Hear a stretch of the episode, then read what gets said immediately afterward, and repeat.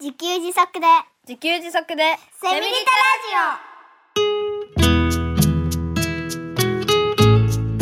タこの番組はパーマカルチャー研究所の三つくりゆうきが自給自足で幸せなセミリタイヤ生活を送る知恵をお届けします。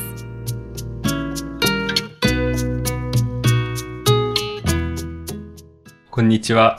自給自足の専門家、パーマカルチャー研究所の三つくりゆうきです。こんにちは、進行役の生きみえです。三つくりさん、今回もよろしくお願いいたしよろます。しくお願いします。さて、第66回で長期海外旅行に行くためのお金と時間の作り方について、はい三つくりさんにお話しいただきました。はい。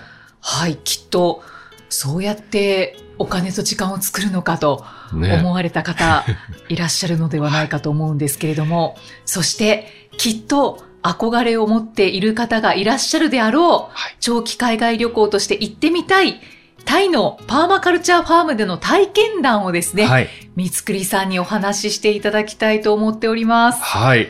もうよくぞこの話題を振ってくれたみたいな。いつもね、あの、番組内容、ゆきさんにいろいろ考えていただいて。あ、構成内容ですね。ね、あの、はいこのテーマを振っていただいて、あ、はいやったって、なんか思いました。いや、いつかはお話しいただかないとと思ってたんです。ね、そう、は僕もいつか話したいと思ってたので、ああ、よかったです、この時がやってまいりやってました。まいりましたね。三つくりさんご家族は、はいえー2015年から2019年まで、はい。毎年タイのパーマカルチャーファームに滞在してこられたとはいいうことですよね。はい。はい。それからもう4年ですうんか。そうですね。4年は経っていますけれども、はいちょっと簡単に振り返っていただくと、はいいかがでしたか、そうですね。あの、簡単に振り返って長くなりそうな気もするんそうですけど。えっとね、一番最初に行ったのが、えっと、まあ、2015年から長期滞在をしたんですけど、はい初めて行ったのは2013年の、うんえー1月で、妻とまだ娘生まれてない息子がね、2歳の時に6日間のただの海外旅行、家族で海外旅行っていう感じだったんですよね。はいはい、10年前ですね。あ、10 12年前ぐらいかな。お、2013年？うん。あ、あ、違うな。あ、ちょ、2011年1月だ。ありがとうございます。あ、はい、はい。2011年の1月。はいはいはい。結構前ですね。うんうん。で、うんと、まあ、パーマカルチャーファームに行ったんですけど、まあそこにはね、日本人に連れて行ってもらったんですけど、はい。そこの滞在時間はね、もう2時間ぐらいしかいなかったんですけど、うんまあ高校の滞在が本当に僕の人生を変えたっていう、もう衝撃のデビューみたいな感じだったんですよね。これはサエさんが行きたいというそうそうそう。ことだったんですよね。さえさんが行きたいって言って、あ、じゃあまあ、あいいよ、ついていくよ、みたいな感じで言ったら僕が影響されまくって。でこの時にエネルギー問題っていうね、あの僕の、あの大学からずっと考えてたテーマが、そのエネルギー問題っていうのがエネルギーの問題じゃなくて、これはライフスタイルの問題なんだって気がついたうんという衝撃の滞在、滞在っていうか訪問ですね、2時間。はいはいだったんですけど。で、で、そこから、えっと、函館高専に就職して、えーで、そこで育休取って仕事辞めるんですけど、うんえっと、まあ、そこの2015年から毎年5年連続で長期滞在したんですよね。はい、はい。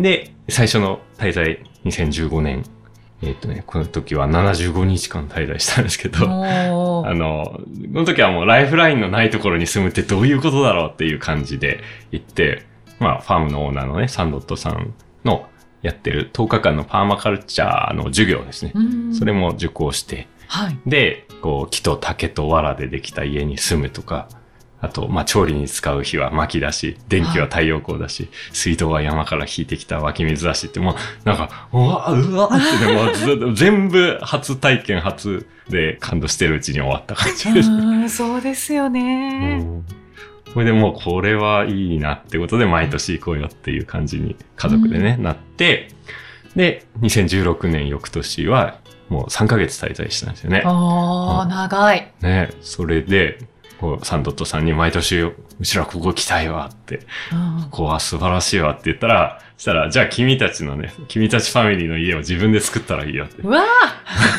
ここ、ここ土地空いてるからって。で、去年はね、君たちは理論を学んだから、そのパーマカルチャーの授業もやったから、今年は実践だって、あの、家作んなって言われて。え？え？ー、いなんか突然レベル高いな、みたいな感じだ本当ったんでですよね。うん、で、うん、それで、まあ後で詳しく話すんですけど、はい。家家を作った。で、翌年2017年、今度また長期滞在3回目で、90日、また3ヶ月滞在したんですよね。あー。で、僕の興味がだんだんね、こうタイの村の人たちは、なんでそんな幸せそうなんだろうっていう風に、ね、例えばね、歩いてると車が止まってくれたり。で、車止まって、あ、どこ行くの送ってあげるって言って、で、なんかその日、買い物をしてたっぽい、その、車に乗せてくれた人が、その買い物、せっかく買い物した果物とか僕にくれちゃうんですよね。ななんでこんな優しいのかなっていう感じで、まあはい彼らの幸せの理由をね、探っていたんですよね。あーまあ村で子育てするっていうのはどういうことかなっていう、なんか自分なりのテーマを持って。いたうんそこら辺もお聞きしたいですね。そうですね。は僕も喋りたい。で、あとは、えー、で、また翌年、今度は2ヶ月間滞在、2018年に、うん。で、その時は、あの、パソコンで仕事するっていうことを始めた時だったんで、これもう世界中どこでもね、パソコンだけで仕事をするんだみたいな夢を持ち、はいまあ、実際に、その、パーマカルチャーファームにいても、まあ、そこ、ネットワークは、携帯の電波はなんとか通じるところなので、現地からね、直接発信しようっていうことで、まあネットワーク作って、作るってあの、現地でスマホを契約してやるとか、あとは太陽光発電の電気で、を、あの、自分の作った家に引いてパソコン作業するとか。はあはあはあまあそういうことをやったんですよね。はい。はい。で、また、今度は翌年2019年は、今度はちょっと短めの1ヶ月間滞在したんですけど、うんこの時はね、あの、日本から友人の息子、その時ね、当時、中学2年生だったんですよね。はい。あの、その彼をサハイナンに呼び寄せて、一緒に。に滞在するへ。だから僕らファミリーとその中学生、当時中2の彼と、うんまあ5人で滞在するっていうね。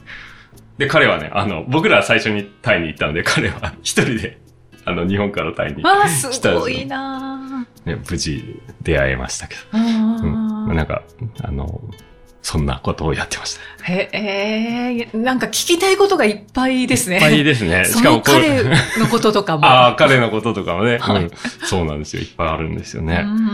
めっちゃ長かったね。どこが簡単に振り返ってる。いや、やっぱりこのぐらいのボリュームになりますよね。ね5年間あったんでね。5年ですもんね。はいやー、ありがとうございます。そんな中で、い。はい。最初の大きな自給自足は、はい先ほどおっしゃいましたけれども、はい家づくりはいだったかと思います。家を作るって、ね、わけわからないですよね。本当ですね。小屋作りはされたことはありますよね？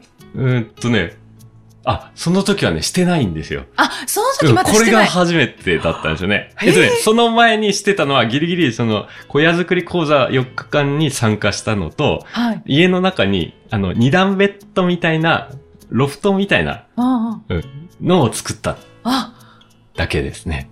じゃあ小屋作りはこの後だったんですね。そうそうそうそう、そうなんですよ。だから初めての家作りはタイ。うわー。えーじゃあ、この家づくりをうんちょっとあ詳しく伺っていきたいんですけれどって、も。って今思い出したんですけど、はいはいはい違いました。小屋作りが最初でした。そうだ そうだ。あ記憶がこう記前後しちゃいます憶が前後して、小屋作り自分家でしてあ、自分の開拓してるフィールドでやって、はいっていう経験はあっての、タイ、タイでの家作りですね。多分そうですよね。オフグリッドハウスを。あそうそうそうそう。オフグリッドハウスを作ったのが2016年なので、はいはいでその、その冬に今度タイだ。あ、でもすごいですね。はいはい2016年。じゃあ2回。そうそうそう。うん、2016年2回家を作る。どういうことだってい意う味がわかんないですね。感じですけど。じゃあ、そんな家づくりをもうはい1から10までお話しいただきたいところではあるんですけれども、もう時間が迫ってきましたねな何時間、何時間あっても足りませんので、あの、作っていく過程で、はい。特に心に残っていることを教えていただけますか、はい。えーっとね、やっぱり、重労働をしたんですよね。えっとね、まあ家作るって木と竹で骨組みを作るんですよねう。んうんで、その木をね、山から切り倒すところから始める。ですよ。ホームセンターで木材を買うではないんですね。ええやっぱり違うんですよね。本当に山に行って木を切り倒して、それを運ぶっていうね、それが本当かつてない人生で一番の重労働だったんですよね。それがね、本当に辛くてしょうがなくて。え、実際にじゃあ、え、一人で行ったんですか？えっとね、行ったのはサンドットさんと、で、サンドットさんがね、現地の人にちょっと大変な作業だからって言って、助っ人のタイ人を連れてきてくれて、一人、はい。一人タイ人がいて、で、あとは旅行者3人ぐらい、女の20代女性の外国人3人ぐらいですね。まあ、はいそれぐらいで行ったんですよね。あー。あ、じゃあちょっとなんか心には余裕がというか。ああ、とりあえずはまあみんなで行くんでね、はいはい。えーサンドットさんもいるし、うんうん。うん。で、大丈夫だったんですけど、まあでもね、やっぱりそこは本当に山なんで、あの、道路もないんですよね。車使えないんで、まあ人力で運搬するしかないんですよね。ねまあ僕こんなんじゃないですか。あの、こんなんっていうのは屈強じゃないんですよ、全然。全然このね、痩せてるじゃないですか。華奢華な方ですよね奢なんで。すよ。だからね、重いものとか重労働本当に嫌いなんですよ。ああ、苦手。苦手ですね。非常に。うん。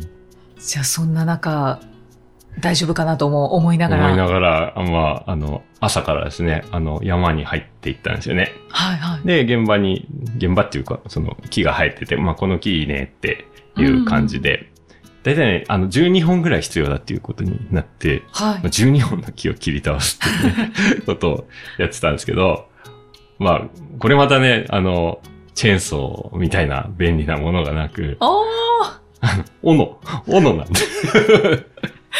いつの時代ですか？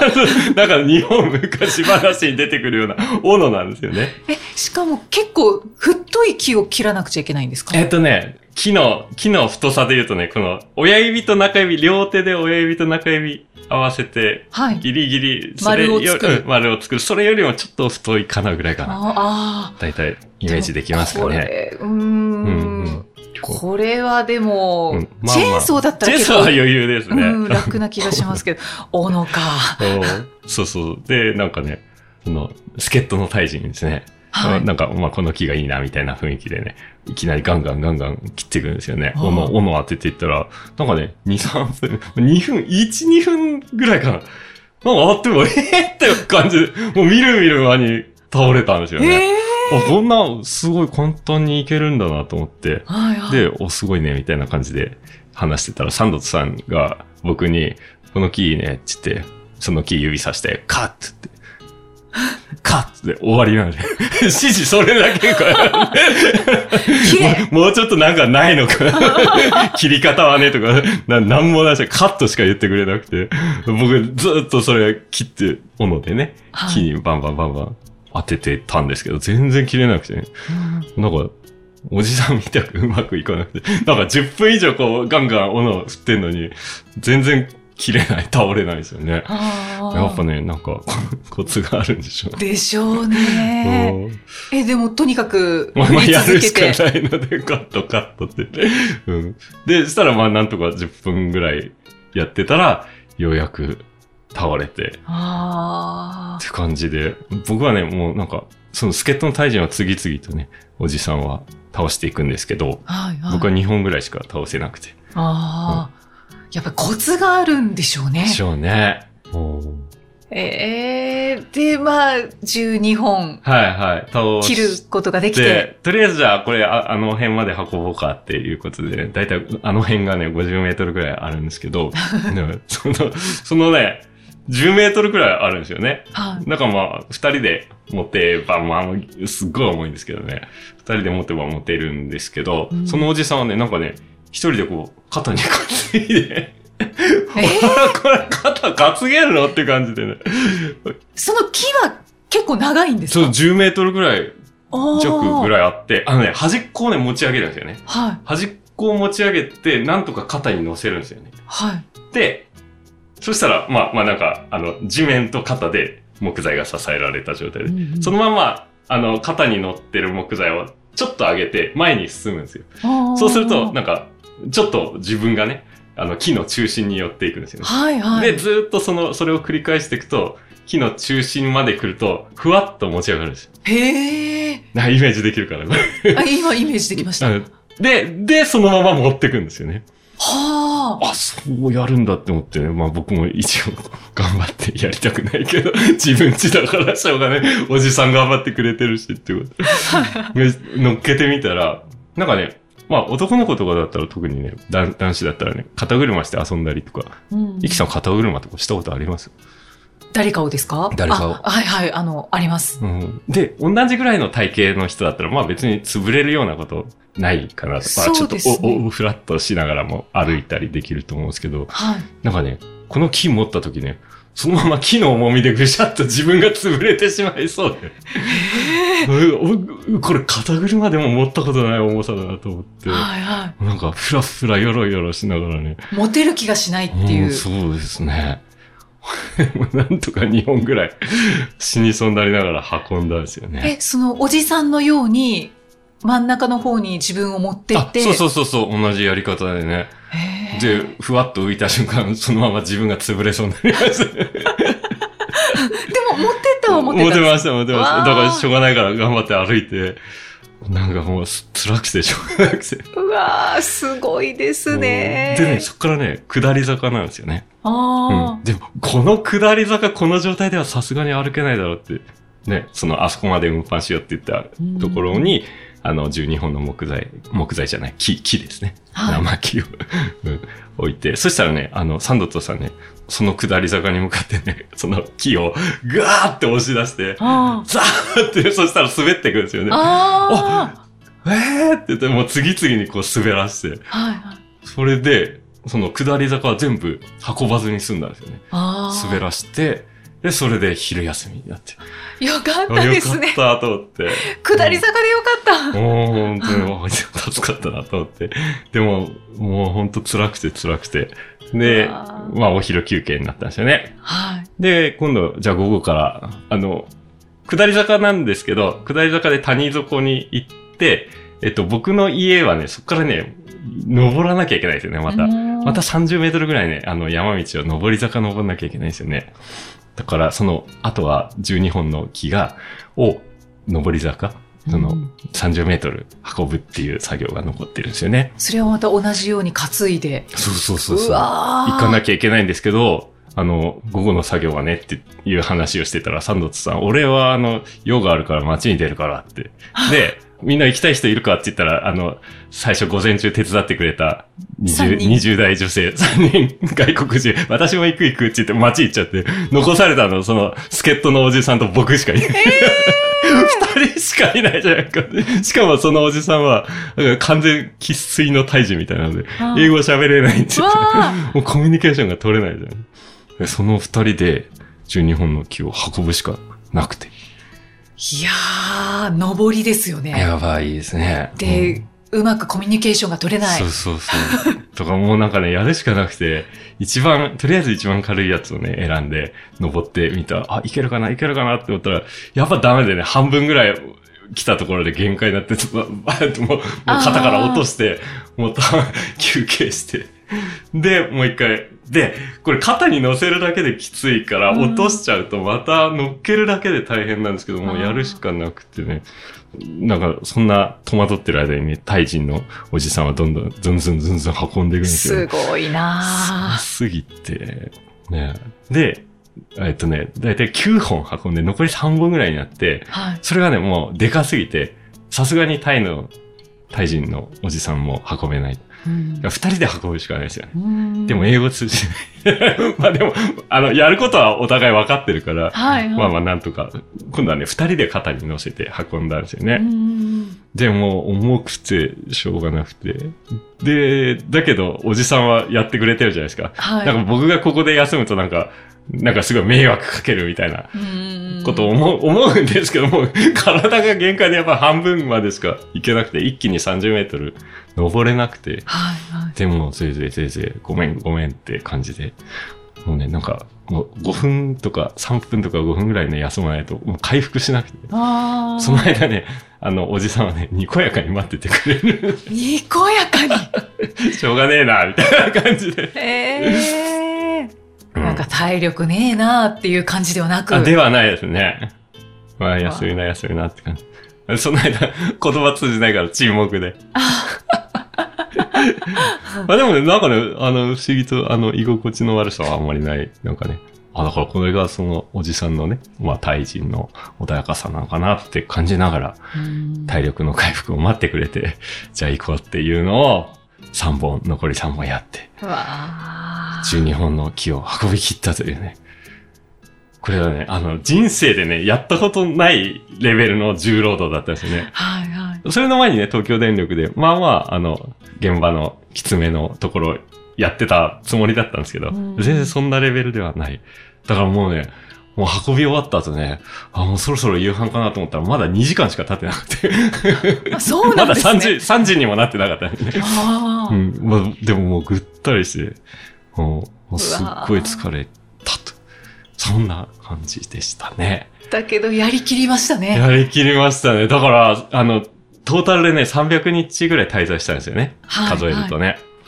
で、トップの一番思い出に残ってる日がこの日なんですよね。はあ。いやー、もう本当に、なんだろう。もう今、あの、タイにタイムスリップしましたあ、。だいぶセーフしました。今ね、僕の頭も完全にいってましたね。ねえ、あー、すごいですね。もうこんな、なんて言うんですかね。すごく思い出に残る経験を、うんまあこれがトップということですけど、ね他にもたくさん、いや、他にもたくさんありますね。はい。ね、思いますね。わあ、ありがとうございます。いや、ありがとうございます。今のは木材をはい。山から運び込んできたという、はい。そういうお話だったんですけれども、はい、あの、他にもですね、三つくりさんは、この家づくりのブログをもうたくさん書かれておりますので、毎日書いてました。あ 私はもう一気読みしてしまいました。りがとうございます。一気読みしてくださったんですね。この後、木材を山から運び込んできて、ええこの後どうやって家づくりをしていくかっていうことを細かく三つくりさんがブログで残されてますので、はい。気になった方はぜひ読んでみてください。はい、ぜひ読んでくださ はい。なんか興奮しちゃいますね。い。しますね、やっぱね。あの時の情景が思い浮かんでくる。本当ですね。はいまあ、だいぶ前のことですけれども、お疲れ様でしたあ。りがとうございました。ではですね、はい。次回は、はい。えー生活に欠かせない水道作りもされたということですので、はいはいこの水道作りについてお話しいただきたいと思いますので、はい。よろしくお願いいたします。願いします。では最後にメッセージをご紹介いたします。鴨尾よしこさん50代女性の方かはらメッセージをいただいております。はいい、つもありがとうございます。第34回と第35回についてのご感想をいただいておりますので、最初に第34回、遊母同学キラクル村から村人募集のお知らせをお聞きいただいてのご感想をご紹介します。三つくりさんが構想を妄想する人は多いかもしれない。でもそれを行動に移しているところが、長谷川さんご夫妻のすごいところなんです。とおっしゃっていましたが、まさに同感です。行動を起こして周りをパワーで巻き込む。難しいと思ったらハードルを下げる。この三つくりさんの気負わない教えが本当に素晴らしいなと毎回思っています。あと、カーイさんのおっしゃった笑顔を自給自足する。これらすべてのお言葉が身に染みて、マイノートに書き連ねさせていただきました。おかげさまで毎回大きな学びを得ております。という第34回のご感想ですね。それから第35回雪下保存の野菜たちをお聞きいただいてのご感想です。雪下大根人参美味しそうですね。モンゴルもこの冷えのおかげで現地の人参は甘みがぎゅっと詰まっているのですよ。でも大根はないのでぜひ一度食べてみたいです。自然の摂理って本当にすごいですよね。それを毎日フルに享受されて生活なさっている三つくりさんご一家。毎回このポッドキャストをお聞きするたびに何とも言えない優しい安堵感が体中に広がっております。今回もありがとうございました。はい。はいありがとうございます。す もうなんか、すごい、すごいですね。鴨よしこさん、いつもたくさん書いてくださって。そうですもうこの、ねこ。れだけで番組一つできちゃいそう。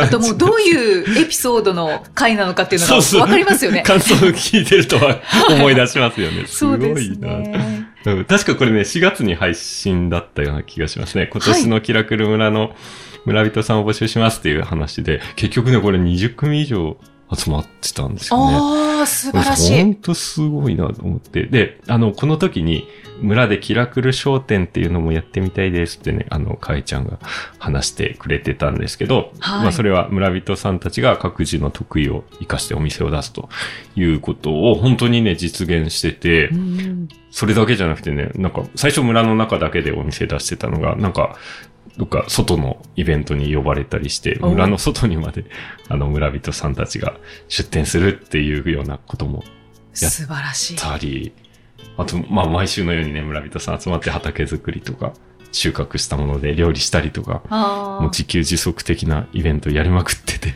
すごいですよ もう今年もすね。ごかったなっていう感じでしたうね。んうん。いやあの、インスタグラムを拝見してるんですけれども、ですね。もうあの、しょっちゅう、うん。そう、イベントのそインスタグラムの記事が上がっているので、う。うんうんすごいなと思って。ね 発信もすごい頑張ってるんで。そうですね。うんまあね、よかったら皆さんもこう、キラクル村っていう、キラクル村で検索したらトップに出てくるはずです、あ、そうですね。はいはいインスタグラムもご覧になってみてください。はい。これね、あの、鴨よしこさん、番組聞いて、マイノートに書いてくださってる。ね。そうそうそう。前もメッセージでおっしゃってましたよね。ああ、そうですよね。はいね、もう聞いてもらえるだけでも嬉しいのに、うんメモしてくれるとかね、本当にありがとうございます。ありがとうございます。ありがとうございま。す。はい。いつもメッセージをいただいておりますけども、またメッセージお待ちしております。お待ちしております。さあ、この番組ではメッセージやご感想、ご質問をお待ちしております。エピソードの概要欄に記載のパーマカルチャー研究所ホームページのお問い合わせフォームからお気軽にお寄せください。そして、今回の家づくりのお話が書かれているブログ記事、家づくりのために山から人力で木材を運搬のリンクも概要欄に貼っておりますので、ぜひご覧になってみてください。ミスクリさん、今回もありがとうございました。ありがとうございました。